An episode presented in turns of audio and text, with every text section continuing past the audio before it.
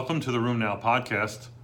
It's the 2nd of August, 2019, and I'm Dr. Jack Cush, executive editor of RheumNow.com. This week, the TOFA black box story, how to keep your gout patients out of trouble. For something totally different, how about a spot of tea? My apologies to all of the UK for a very bad English accent. I guess I should have done it in Brooklyn.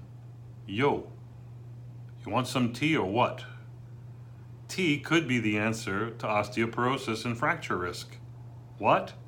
This and more in this week's edition of the RheumNow podcast. We'll start with my favorite subject again, Still's disease. An interesting study looked at the association between serum IL 18 levels uh, and the association with Still's disease and risk of MAS. As you know, IL 18 is very much produced in the same manner as is IL 1. It's sort of uh, caspase and, uh, dependent. It is um, made by the inflammasome. Uh, when IL 1 is made, usually IL 18 is made, and they have uh, reverse uh, down regulators to regulate their production. Uh, IL 18 has been associated with activity and disease in Still's disease. Um, a small study of 40 patients with systemic JIA showed that IL 18 levels were elevated even in inactive patients, but were very high in patients with active disease and even higher in those with MAS and a history of MAS, MAS being the macrophage activation syndrome. It was strongly correlated, uh, correlation coefficient of 0.74 with ferritin, less so with uh, CXCL9, uh, the chemokine, 0.56 and S100 proteins, again 0.47, suggesting this is uh, in play in patients with Still's disease and may be useful in diagnosing those possibly at risk for MAS. Very high levels could be associated with a greater risk of MAS. Again, the, that's a, the hard thing here. The hard thing is making the diagnosis. The harder thing is identifying early those who are turning into uh, macrophage activation. And I think the the clues there are pretty obvious. Um, a high white count becomes a, a, dropping white count. Thrombocytosis becomes thrombocytopenia. Um, ferritin levels are astronomical and very, very high. Uh, these are people who are developing a, a, a, cytokine storm and will need to be treated differently. An interesting study looks at the association of um, metalloproteinases, specifically MMP7, and patients who have uh, myositis, specifically the antisynthetase patients uh, uh, who have myositis, and also those who have the MDA5 antibody. Um, this particular association looked at the risk of having PMDM, polymyositis dermatomyositis, associated interstitial lung disease, and these um, in these two cohorts, and what the risk would be if you looked at MMP7 levels. They found a fairly strong correlation um, not only with having ILD, but also with a worse prognosis and worse survival, an odds ratio of 18.0 if you have elevated MMP7 levels. Again, a biomarker in uh, patients with myositis beyond CPK and aldolase, um, it would be welcome. I don't know it's totally necessary. Uh, and I think that these patients in general have uh, a fairly high morbidity, if not mortality, if they go unrecognized. But it's nice to look into a biomarker that could be predictive and is not currently being used in practice. I found an interesting study of a thousand patients followed for uh, 10 years and looked at what the uh, associations might be with abdominal aortic calcifications. You see it all the time on KUBs and other imaging films, and it's there, and you wonder, mm, is that just age? Is that someone has extensive atherosclerosis, or could that mean more? In this particular study, they showed that having moderate to severe AAC, abdominal aortic calcification scores, was associated with an increased fracture risk. Not a small one, but about a 50% increase, uh, and that was highly significant. This was not otherwise predicted by other markers of bone strength, and so this finding is either a really interesting, you know, factoid, or it's uh, something that you may want to pay attention to. I have a few nice reports on gout this week.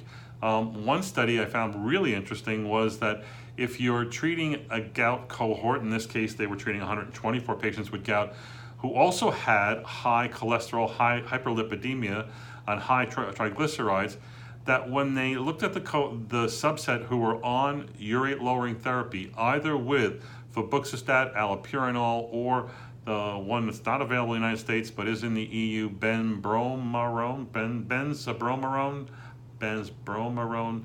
Someone's going to have to explain that one to me. Um, they did show that urate lowering therapy not only lowered uric acid levels and helped to manage gout, but was also associated with a significant reduction in lipid levels. And, and I think that's important because we know that patients with gout, um, the uric acid tends to run with a lot of other bad players. It runs with glucose, creatinine, lipid levels, obesity. Again, it's part of the, I think it's part uh, of the metabolic syndrome. I think that treating hyperuricemia has many um, downstream effects, and this could be one of them. So it'll be interesting to watch your patients who have hyperlipidemia, treated or otherwise, and see that when they go on effective urate lowering therapy, what happens to their lipid levels. Check it out, let us know. Another study looked at the association between gout and surgical flares. Uh, in this particular uh, study, they looked at 70 patients prospect- prospectively and found, and these were patients who actually were going into surgery, um, found that nearly half of them, 44% of them, had a post surgical flare uh, of their gout uh, after surgery. Uh, in their analysis, they showed that the risk factors for uh, this post surgical flare were patients who had elevated levels of um, uric acid above nine before surgery. So, pre surgical urate levels gave you as much as a fourfold higher risk if it was above nine for developing a future gouty attack after surgery. Um, also, again, the changes of SUA before and after surgery was somewhat predictive, um, and uh, allopurinol itself reduced the risk, um, and being on allopurinol also reduced the risk by almost 85%. For those who did have a post surgical flare of gout, the mean time to flare was 3.7 days. So it's not common in day one, but it is common thereafter and could be common out a number of different days. What was interesting, a little tidbit from this particular study was that uh, of the gout flares that occurred, they were more likely to occur in the knee than in MTP1. So we think of podagra as being the leading um, manifestation of gout. Well, in surgery, uh, in gout patients who may flare, it could be the knee. Now, of course, surgery, flare in the knee, is it septic arthritis or is it gout? Again, only a rheumatologist will know. Thank God you're a rheumatologist. Um, the NHANES study also showed um, an association between uh, higher uric acid levels and an increased risk of coronary artery disease and stroke and mortality from stroke. This was mainly seen in women uh, over the age of 50s. There was no link between serum uric acid and overall um, cause of death, overall um, uh, uh, uh mortality rates, or cancer mortality rates. But again, an NHANES analysis um, showed that again the uric acid level in patients with gout was associated with a higher um, rate of coronary artery disease and stroke mortality. Again, that's not in gout, it's actually overall serum uric acid levels. Correction there. So, spotlet T, what's that all about? Well, uh, an odd study, and I don't know if this is a factoid or something that's worth really considering, but uh, a fairly large meta analysis of 16 studies and 700 thousand participants looked at the association between tea consumption and the risk of fractures. And when you compared those who had a high tea consumption and those who had a low tea consumption, they showed that higher tea intake was associated with a 14% reduced risk of fractures, and that was significant. So, why would that be? Are you is it really the tea, or are we profiling some other unrelated aspect like smoking. Well, tea drinkers are often smokers, but smokers are often associated with a higher risk of fracture, not a lower risk of fracture. So is it something else?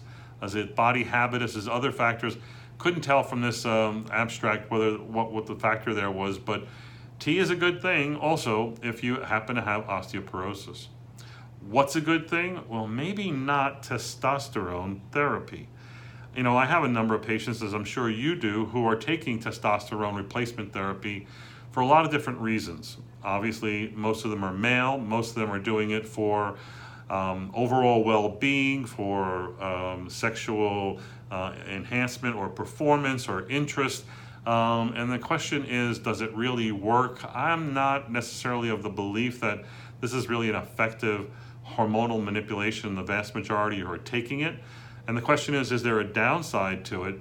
Well, in this case, there was a fairly large study of 15,000 uh, participants who were over the age of 45, who had low testosterone, no um, history of testicular or hypogonadotropism, uh, and you know over a 20 plus year period, it was shown that testosterone replacement therapy was associated with a 21% increased risk of cardiovascular events, either MI, strokes, or TIAs. When um, uh, and again, the risk here when they looked at it was highest in the first two years of uh, the hormonal therapy. So if your patients are asking for guidance, uh, consider that kind of data. A few more interesting reports. I've always been interested in the patients who are on TNF inhibitors and who develop psoriasis when they have rheumatoid arthritis and no history of psoriasis. Uh, so in my clinics, you know, I think I have about 500 or so RA patients, uh, and I probably have two or three who've developed psoriasis from taking a TNF inhibitor. So not all 500 are on TNF inhibitors, so maybe it's only 300 on TNF inhibitors and two or three. That's a 1 in 100 risk. Well, the population risk, based on some well, done studies, says that it's only about 1 in a 1,000 patients on TNF inhibitors will develop uh, the complication of new onset incident psoriasis.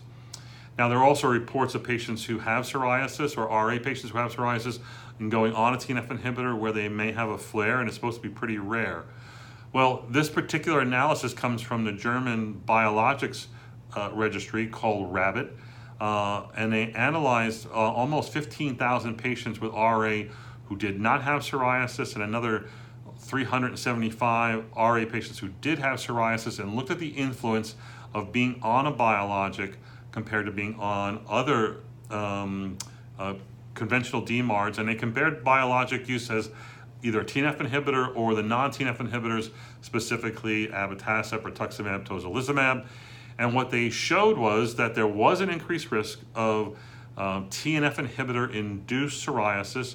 The rate was three per 1,000 patient years, not that different than what's been in the literature, suggesting that this is a really uncommon event. Again, that 15,000 patients, there was only 117 new incident cases of psoriasis. That this rate was significantly higher than that seen in uh, when compared to conventional DMARDs. And that conventional DMARDs were not that different when compared to um, um, the other non-TNF biologics. So non-TNF biologics did not have a higher rate of, of, of, of new onset or flare of psoriasis. Again, interesting numbers if you're advising patients about what's happening with them and their risk of psoriasis. There's a, a study that came out last week about the efficacy or lack thereof of abatacept in patients who have systemic sclerosis. Now, you know that there's a lot about this right now with TNF inhibitors and systemic sclerosis.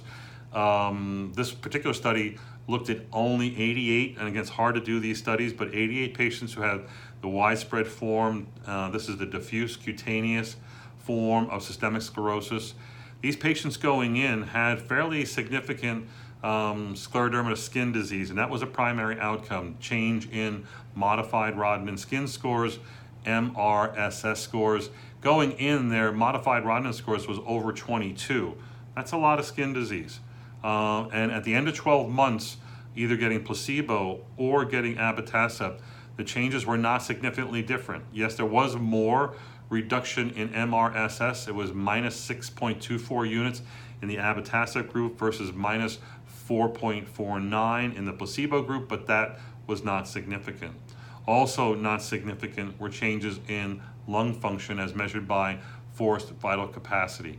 I don't think there's another disappointment for the management of scleroderma, um, and uh, I, I, wouldn't advocate using it in, in the future or studying it in the future.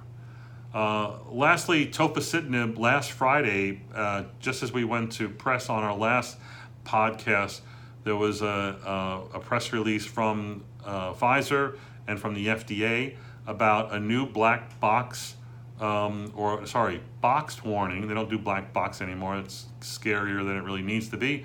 But it's a boxed warning for tofacitinib uh, with a higher risk of venous thromboembolic events, blood clots, and death when using the 10 milligram BID dose.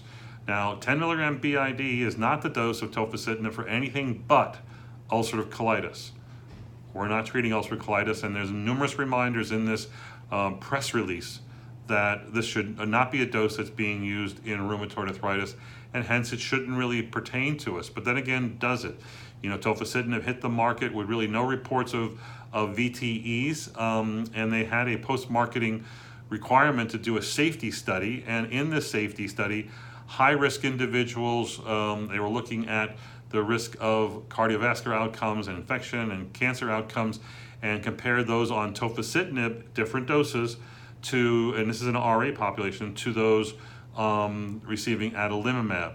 Well, in the end, what they found was uh, only the 10 milligram BID dose posed a risk uh, in almost 3,800 patient years of exposure with tofacitinib.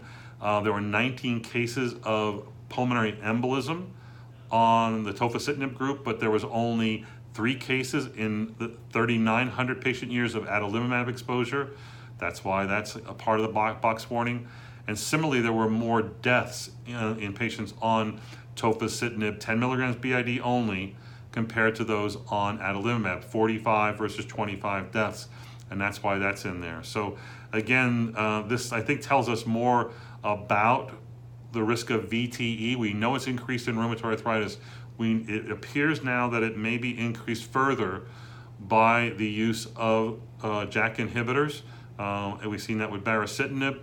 Uh, we have other JAKs in development. I believe this is going to be a class effect. Hence, if you're going on a JAK inhibitor, my advice uh, is one, treat them for a shingles risk by giving them the Shingrix vaccine ahead of time. And two, um, if they're at risk or have a history of VTEs, pulmonary embolism, DVTs, they're probably not a candidate and should seek other therapy. And obviously, you shouldn't be using high dose JAK inhibitor therapy. Lastly, um, check out my piece on the war on RA. It's the second installment. This one is all about you, the rheumatologist, and why rheumatologists are the ones who have to make the big changes to fight the war on RA. I'm going to do two more of these. Want your input, want you to join in become one of the soldiers in the war against RA. We'll talk to you next week. Oh, one more thing. If you are a member of RheumNow Live, you know, you can go, uh, you're going to get an invitation today or um, on Tuesday to go in and do the post test. I need you to do the post test. We need some data. It's what we do in education. Please do the post test. You could actually get free registration for next year's meeting if you do that. But you had to have been a participant and signed on and either been at the meeting or viewed it remotely by streaming video. We'll talk to you next week. Take care. Bye.